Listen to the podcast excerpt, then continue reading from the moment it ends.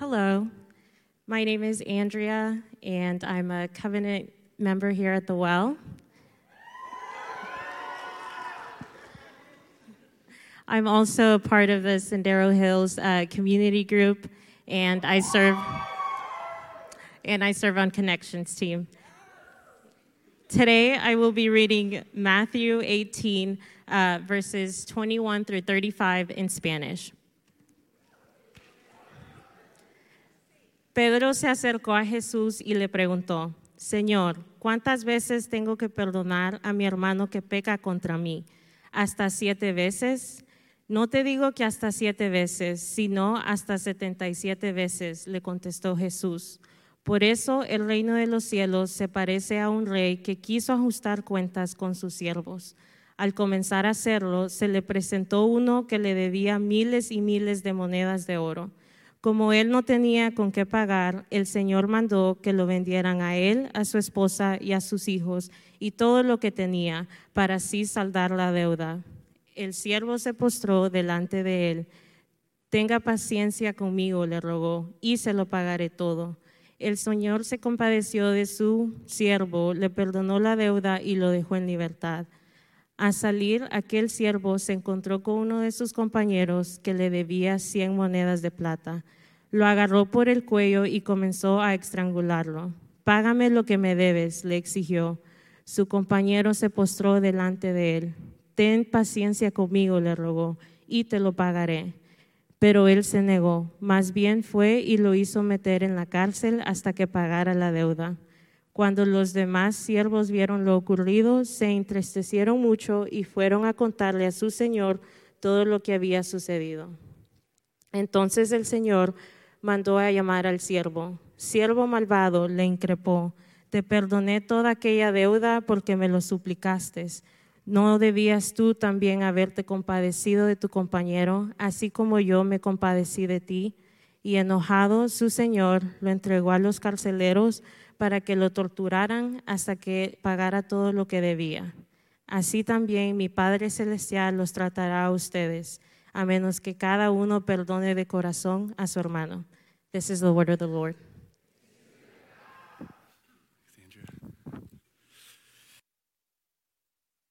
All right, there we go.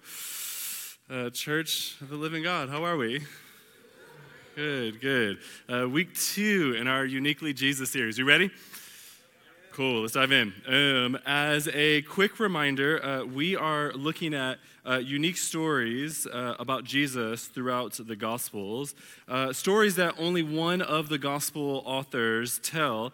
Uh, and we're looking at, like, hey, why is this unique to them? Why would only one Gospel writer tell us that story? And how is Christ uniquely pursuing us in the midst of this? And so this week we pivot over to Matthew's Gospel to study the parable of the unmerciful servant. And so there's a ton that's going on here in this text. So, uh, let's, let's dive right in. Matthew, uh, just to give us a high level overview of this author, uh, is often focused on Jesus' kingship. And so, what Matthew is often trying to highlight to us is how Jesus, this man, the son of David, is the Messiah of the world, that Christ is the king and the Messiah that would come. And so, what happens is that Matthew focuses often on Jesus' fulfillment of the Old Testament, really writing predominantly to a Jewish audience, showing us how God keeps his promises and how God keeps his word to those who believe in him.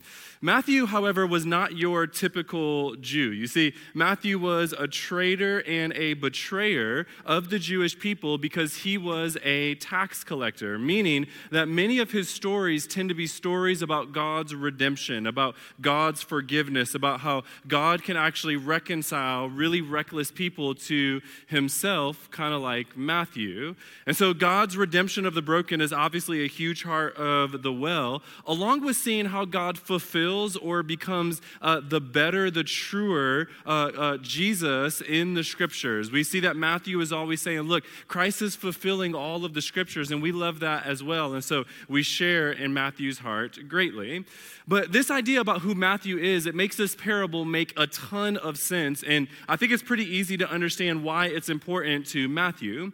Because, see, Matthew knew that he had been forgiven a great debt, being a betrayer himself. And so, hearing about God's ability to forgive in this way would have blessed Matthew tremendously. And so, once again, there's a lot happening here. And so, let me say this from the jump, okay? This is mainly a sermon about forgiveness. And teaching on the theology of forgiveness in one sermon is impossible.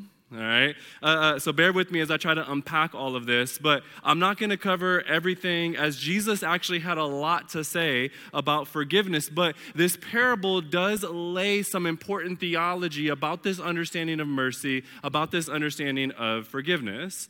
And so as we dive into the story, it's really broken up in four different sections. There's kind of four different uh, plays, pericopes, if you will. And so Peter kind of kicks off this story and he says, Hey, how many times shall I forgive someone who sins against me? As many as seven times?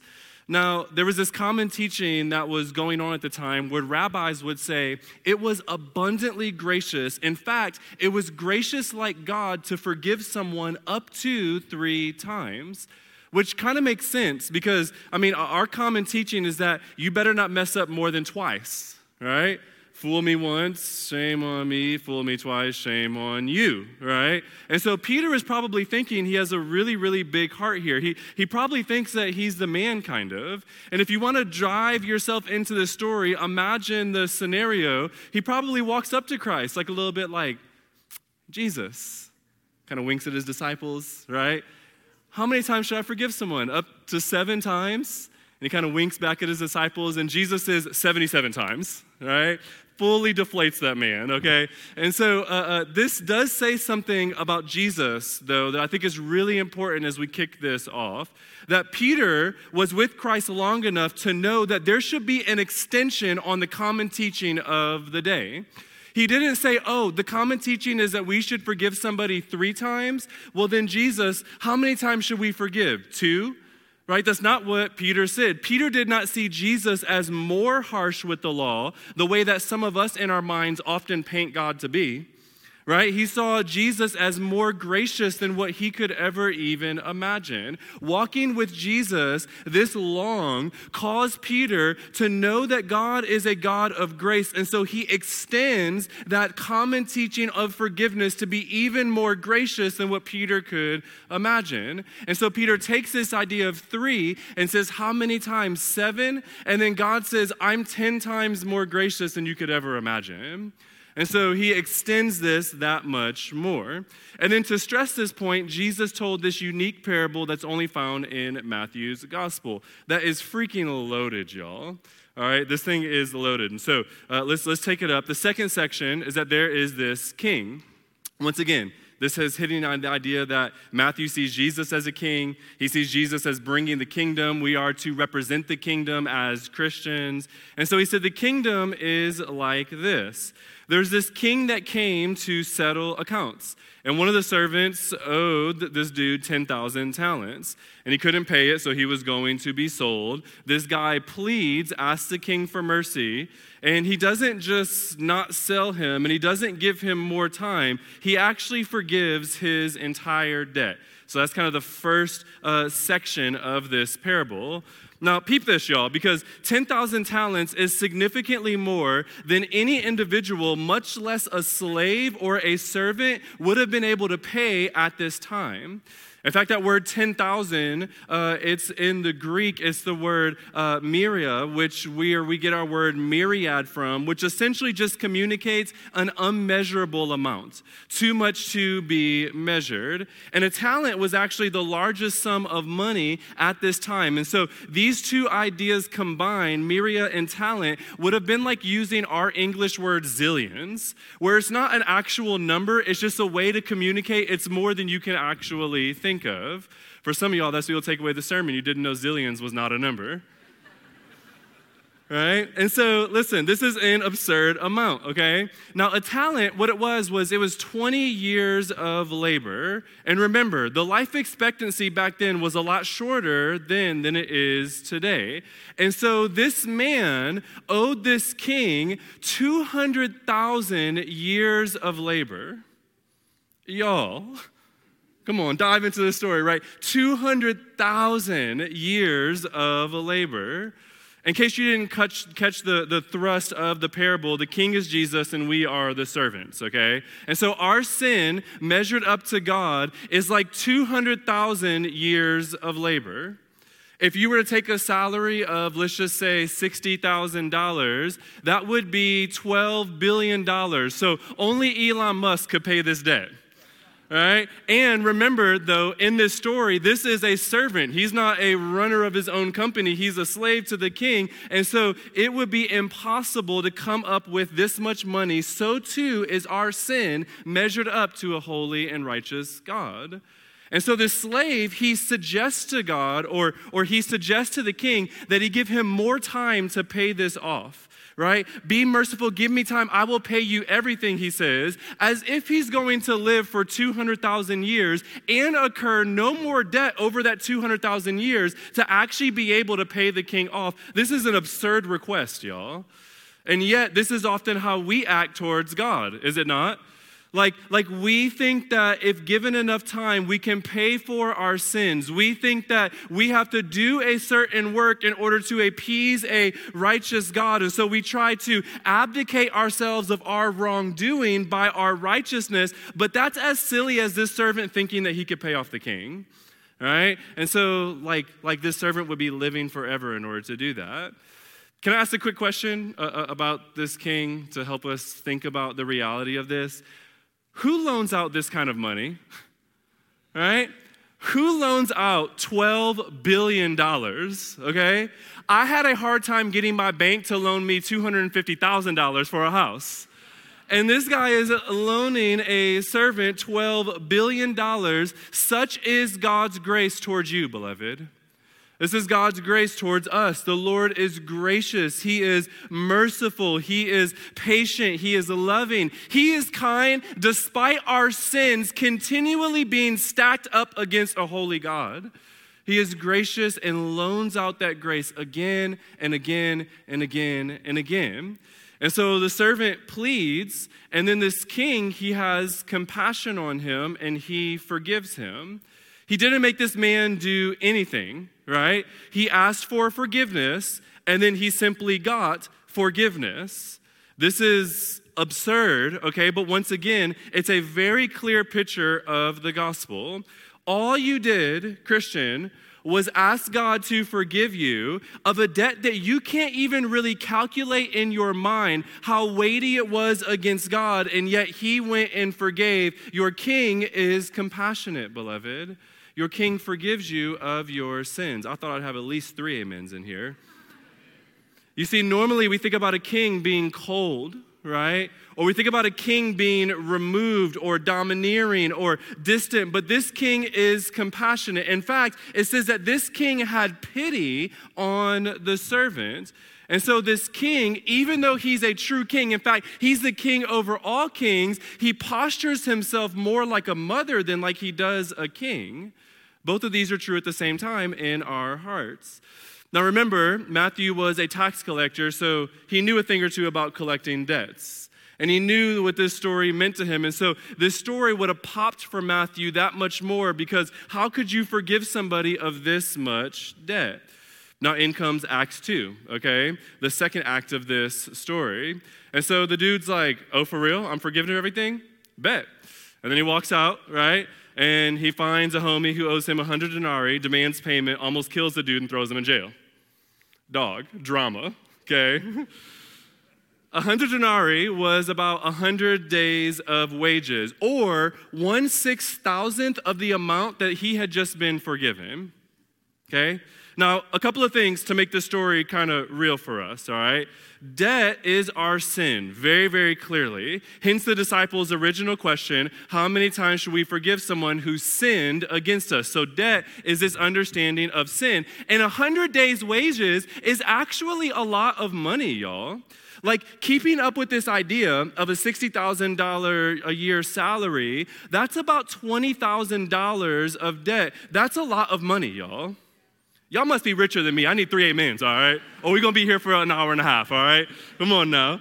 Like, Jesus isn't saying, like, when somebody sins against you, it's really not that big of a deal, just go and forgive them. That's not what he's saying here in this story. It's a lot. It's, it's $20,000 is somebody's sin against you. That's a lot of bread to just randomly owe someone, y'all right and so sin is serious like like sin it does hurt us it it costs us a lot in that sense let's not get it twisted like like if somebody owed me $20000 i'd feel a certain way too y'all right? Like that's a lot of money. Now, what this guy does, though, is he falls down and he does the same thing that the original servant did. He asks for mercy, and then he says that he will pay him back the debt that was owed. And so, this new servant, he's not just like, Player, please. I just saw how much you were forgiven, right? Like, that's not his posture at all. He's repentant. He desires to make things right, which is very important to this story. This servant, he wants forgiveness, he wants grace, he is asking for mercy. He knows that he wronged this guy, and he knows that he wronged him at a pretty great cost, too right? In fact, that word patience that he asked for, give me patience. It's, it's actually the, the Greek word persevering is often translated as a long suffering. So, suffer long with me is what he asks this other servant. And so, listen, tra- track with me here, okay? Because we have to hold a lot of details together in order to make this story pop the way I believe Jesus meant it to pop in our lives. When you forgive someone, it is costly, family. That's part of the truth of this parable. It's $20,000 costly. Like if I came in here today and I said, hey, can you give me $20,000? Most of y'all probably would not be able to do it because that's a costly amount that you don't have ready to give. And so $20,000 is a costly amount. Forgiveness, it costs something. And so I think that we tend to forget that when we, uh, uh, w- that we suffer something when we forgive, that is actually a suffering on us. Or to say it the other way, to ask for forgiveness is really to ask someone to suffer long with you. It's to suffer twice suffer the original sin that I had against you, and suffer the debt that I incurred that, that you now need to forgive me of. And so when you're asking for forgiveness, you're actually asking for a lot. You're saying, I know that I made you suffer, and there's nothing that I can really do to make this right. And so please suffer with me again.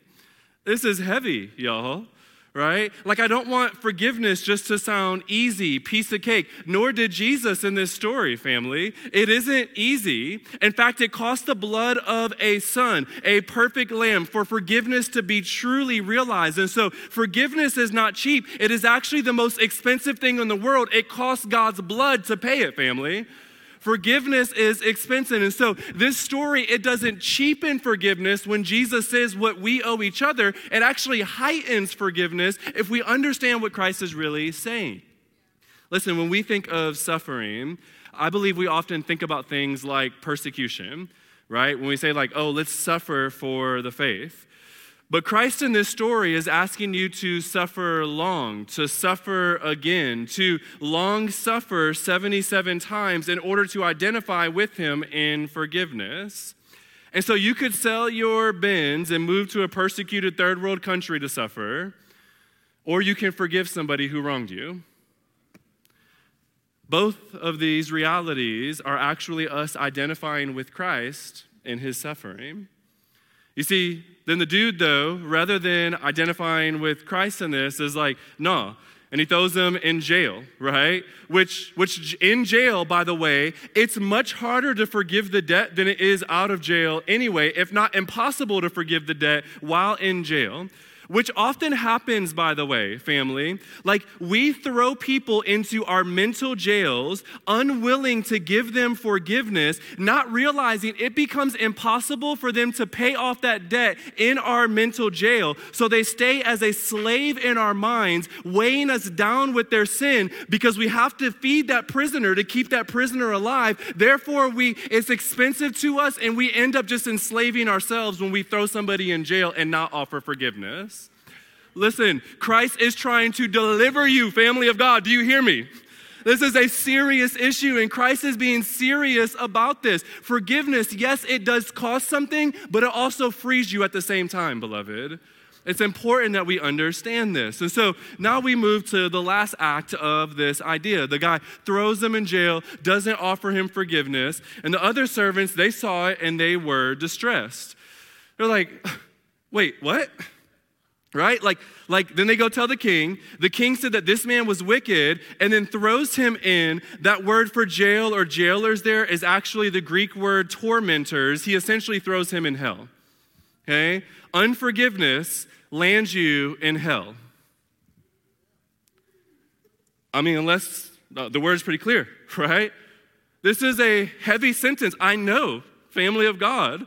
Like, like we have to let this one sit a little bit. Jesus says, Such is our destinies if we do not forgive from our hearts. Yikes. Okay, that's the end of the parable, so let's pray together. Just kidding. I mean, dog, this is really hard. Is it not? Or maybe I've been the only one that has been really offended that's really hard to forgive. Isn't this hard for you to do, family? To actually imitate Christ in this way, right? Like the key message of Jesus' parable here is that we need to forgive the way that God has forgiven us, but this is unbelievably difficult to do. And so, just like last week, just because someone is excellent in their theology does not mean they're mature in their Christianity. To actually be mature in Christ is to walk like Christ and to be like Christ. And some of the words of Jesus are hard to follow and apply, saints. They're hard to live out. The Bible is not saying that it's easy to forgive, nor is it saying it's natural to forgive, but it is saying it's Christian to forgive. That this is what the saints of Christ look like. And there's many reasons why Jesus would lay this heavy weight on us in some ways that, that feels like a burden, but in reality it's freeing. And so I, I want to break it down to help us get practical. Why in the world is Christ calling for this radical of a idea of forgiveness? Why is Jesus emphasizing it this much that he would threaten with tormenting the person who does not forgive? Well, first of all, I believe it's important to forgive because personal animosity is a poisonous cancer to gospel centric community. Poisonous, right? Personal animosity, it is poisonous, it is cancerous to a gospel centered community. If you don't believe me, ask about 40% of people in here who have jacked up family relationships because of some aunt's personal pride and her inability to forgive. And now all the families all jacked up, can't even do Thanksgiving together. Right? Personal animosity, it begins to destroy the very thing that Christ bled and died for, our unity, family. This is what Christ clearly cares about. I mean, look at verse 31 again, right? Unforgiveness, it doesn't just hurt myself, though he already said that, nor does it hurt the person that I am unwilling to forgive, but it actually hurts the people around me as well. Why? Because imagine if the response of the king was totally different than this right? Like, imagine if the king was like, oh, we choked him and threw him in jail?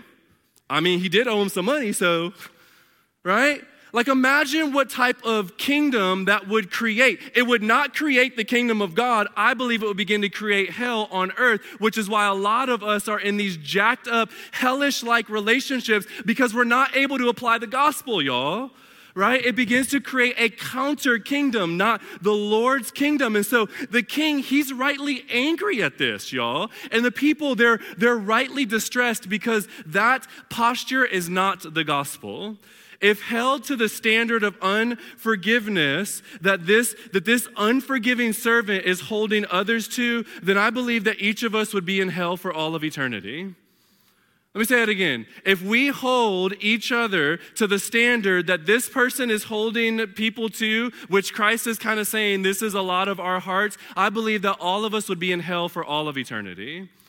because our sins they keep measuring up again and again and again and so unforgiveness it poisons gospel community because unforgiveness is the antithesis of the gospel family and therefore you are unable to see the gospel played out and so when you don't see it it should really distress you y'all it should kind of mess up your soul a little bit when you see unforgiveness okay now listen y'all okay I, know we're, we're humans, right? And I know even from my own cultural bent, what, what my idea of forgiveness has done is completely uh, inverted from what Christ is saying here.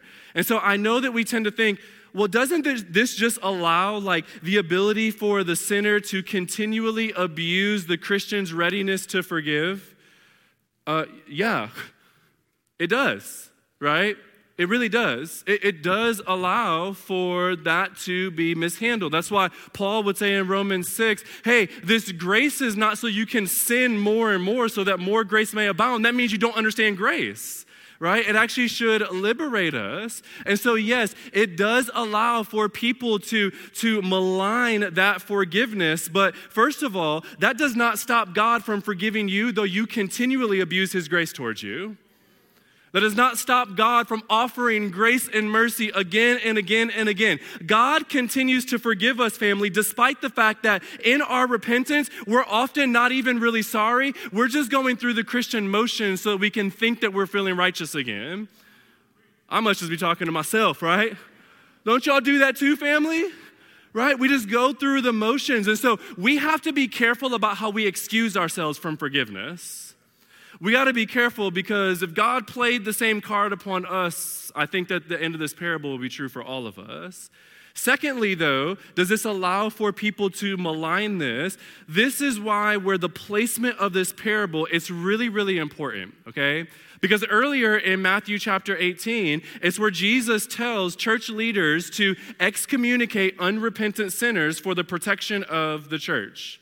And a lot of people don't like that passage either in like a super loving culture, but it's actually really, really important. And so those who do not repent, we remove them because the protection of the body, it matters to God. If protection did not matter to God, there would not be a gate around the eternal kingdom. Like one day we will be protected from harm forever. And so the church is meant to reflect that on earth as it will be in heaven in a way, right? And yet, we all know that if carried out to its extreme, then none of us would be in this gospel community. And so we have to apply it and work towards what we know to be true. So, protection does not negate our responsibility to be ready to forgive, family. It does not negate it at all. Because if God treated our sin and forgiveness the way that we treat others' sin and forgiveness, there'd be very few people in heaven, family. Most of us wouldn't make it. And so, so yes, right? Like, like that tension is real, which is why the parable is placed where it is, immediately after this idea of church discipline. But if we are tempted to practice church discipline more readily than we are to practice Christ like forgiveness, then I'm not sure we felt the full weight of Christ's forgiveness towards us. Right? Like like let's keep it a grand. The only person who has the right to withhold forgiveness is christ himself. And praise god he doesn't withhold forgiveness. He gives it readily, family. Listen, I think we often, at least I often, withhold forgiveness because when a wrong is done, I rightly desire justice. And we tend to not forgive because we think that justice will be the balm that our hearts need. I have at least three witnesses here. What if justice is not the medicine? Right? Like, like, what if the true healing of the heart occurs when we act like Christ? What if, because we were created in the image and likeness of God, that when we act like God is when we come fully alive? What if the joy that we're looking for comes when we act like God and forgive with extreme measure? What if that's the remedy our souls need? All right? In fact, when we entrust justice to God, when the person asks for forgiveness, what we're saying to God is, I trust that you will protect me because I believe in you. And so forgiveness now becomes an act of faith. And both of these realities can be true at the same time, I would say, particularly in healthy communities.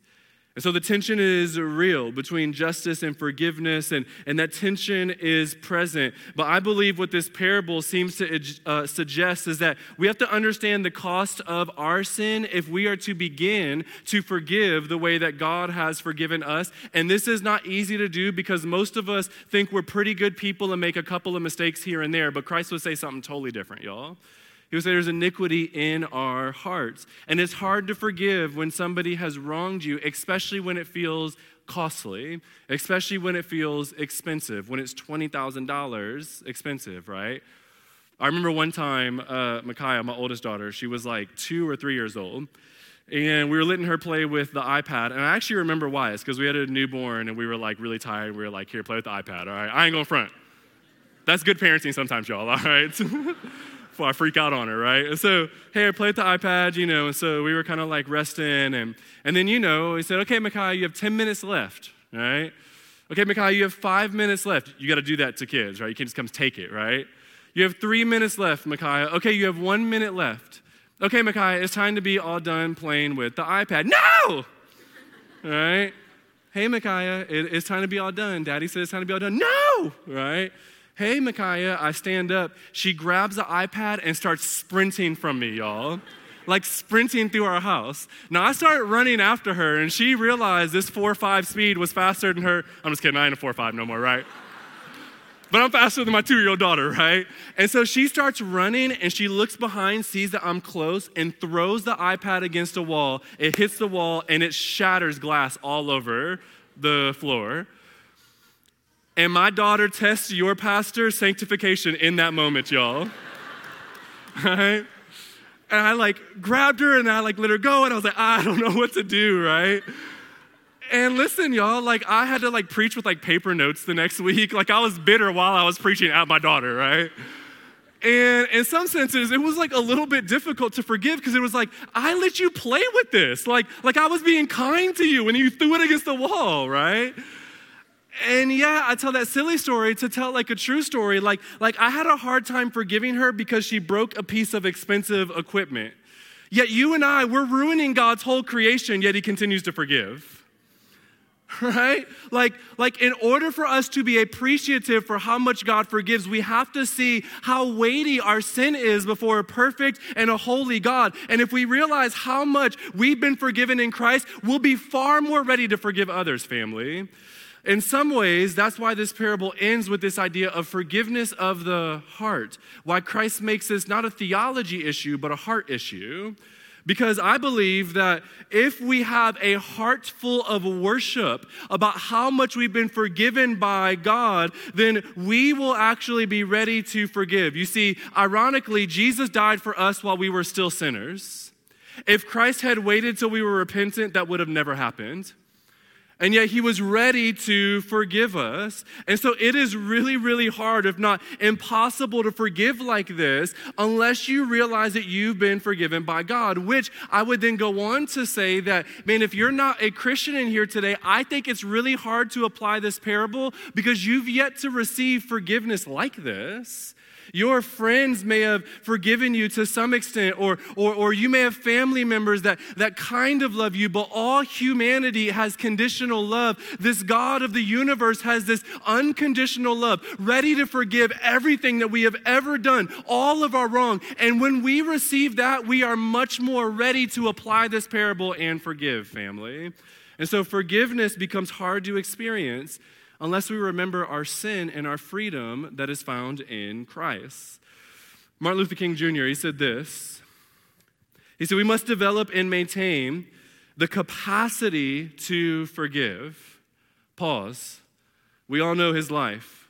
I chose somebody famous so that we would actually be able to relate to this. If there's anybody that would have had a very hard time and maybe even a justified time being unforgiving, it was this brother.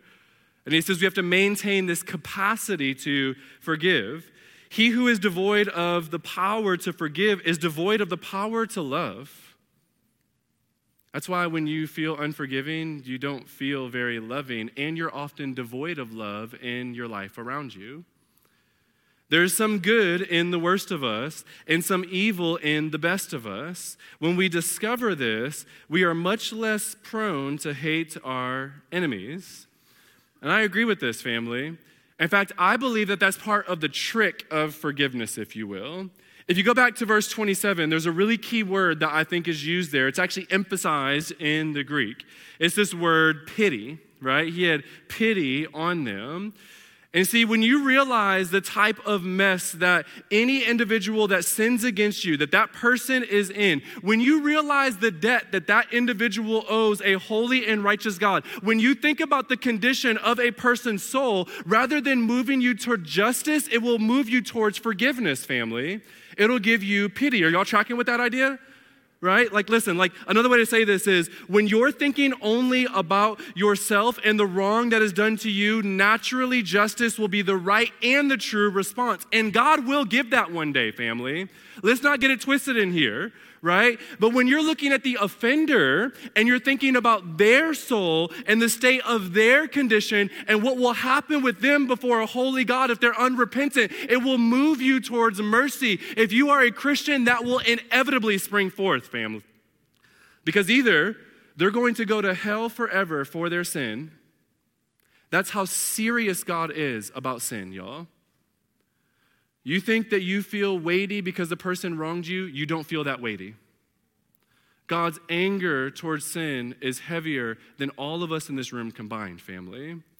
So either they will spend eternity separated from God, or the Son of God died for that sin. And when you look at that person's debt and you think about that, it'll move you towards pity. It'll move you towards compassion if you know how much you have been forgiven. When you think about others as more significant than yourself, when you look at someone else's sin filled heart over your hurt filled heart, when you move out of pity, this allows us to begin to open up this idea of forgiveness. And what we're doing is we're hoping that forgiving the wrong, absolving the debt, actually allows for this uh, a restoration, this renewal of the soul, so that they don't go on and hurt other people like that as well. We hope they experience the kindness of Christ, that they would begin to live like Christ in this world. And so we have to rightly see our sin before God and how He treated us in order to rightly forgive others, okay? Let me give an analogy that I hope is kind of helpful for this because no matter how many words we give, I, I, don't think that we'll be able to think about our sin in that way, okay? In my hand is a piece of rice. Can y'all see that? Back there? Yeah, no, okay, it's there, okay? See how my fingers aren't fully touching, right? This is a piece of rice, okay? And what I want this little piece of rice to represent is I want it to represent uh, $20,000 of sin, like a serious debt, okay? So just because this piece of rice is small, don't allow that to then make you think, oh, sin is small. No, this is $20,000 of debt, right? Kale, can I have $20,000 today? I don't have it, right? Unless you do, I'll take it, bro, all right, okay? All right, so this is a serious offense. And this is, Jesus says, this is what other people's offense are towards us. It is like this piece of rice right here, okay? And then what Christ says is, He says, I want you to recognize how much I have forgiven you. And so He comes and He says, I've forgiven you this unbelievable debt, right? This is your debt before me. This is your debt before me a holy and a righteous God. That's actually not true. That's only half of our debt.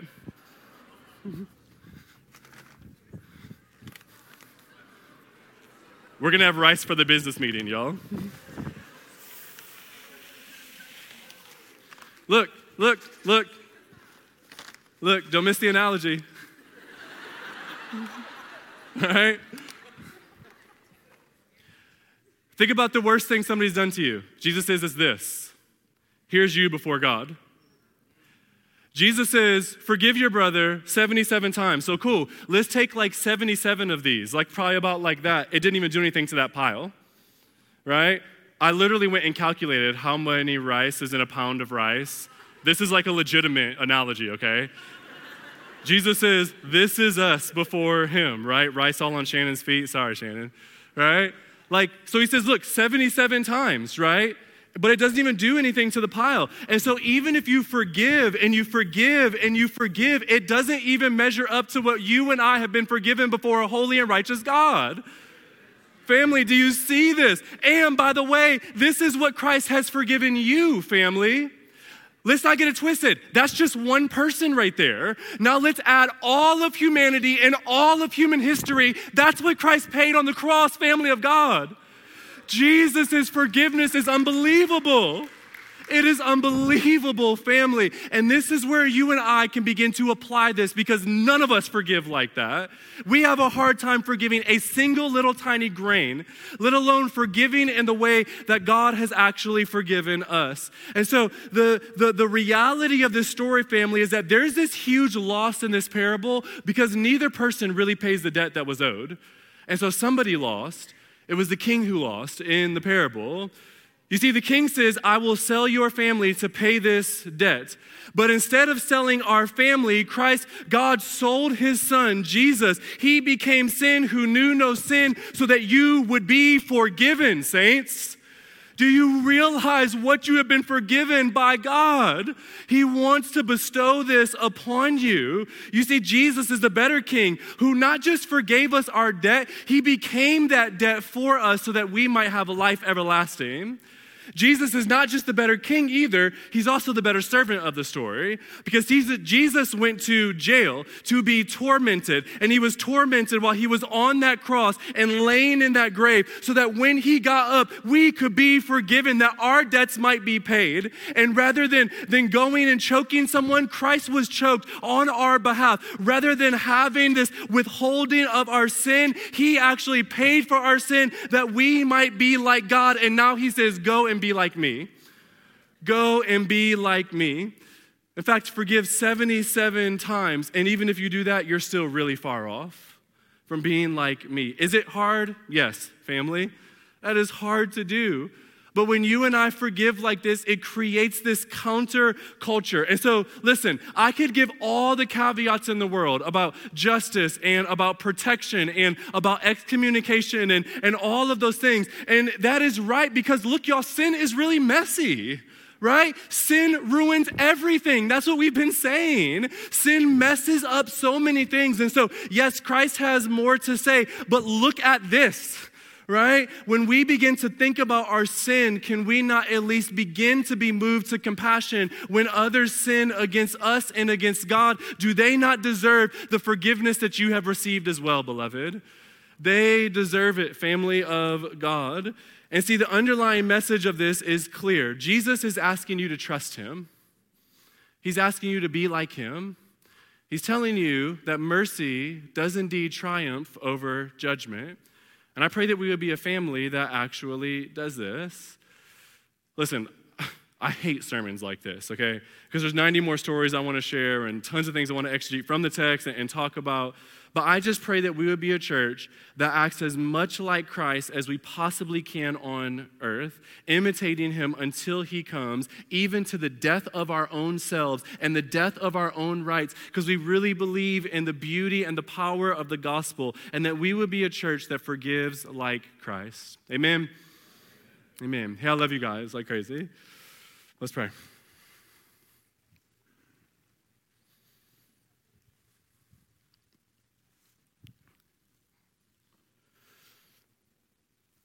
Man, Christ.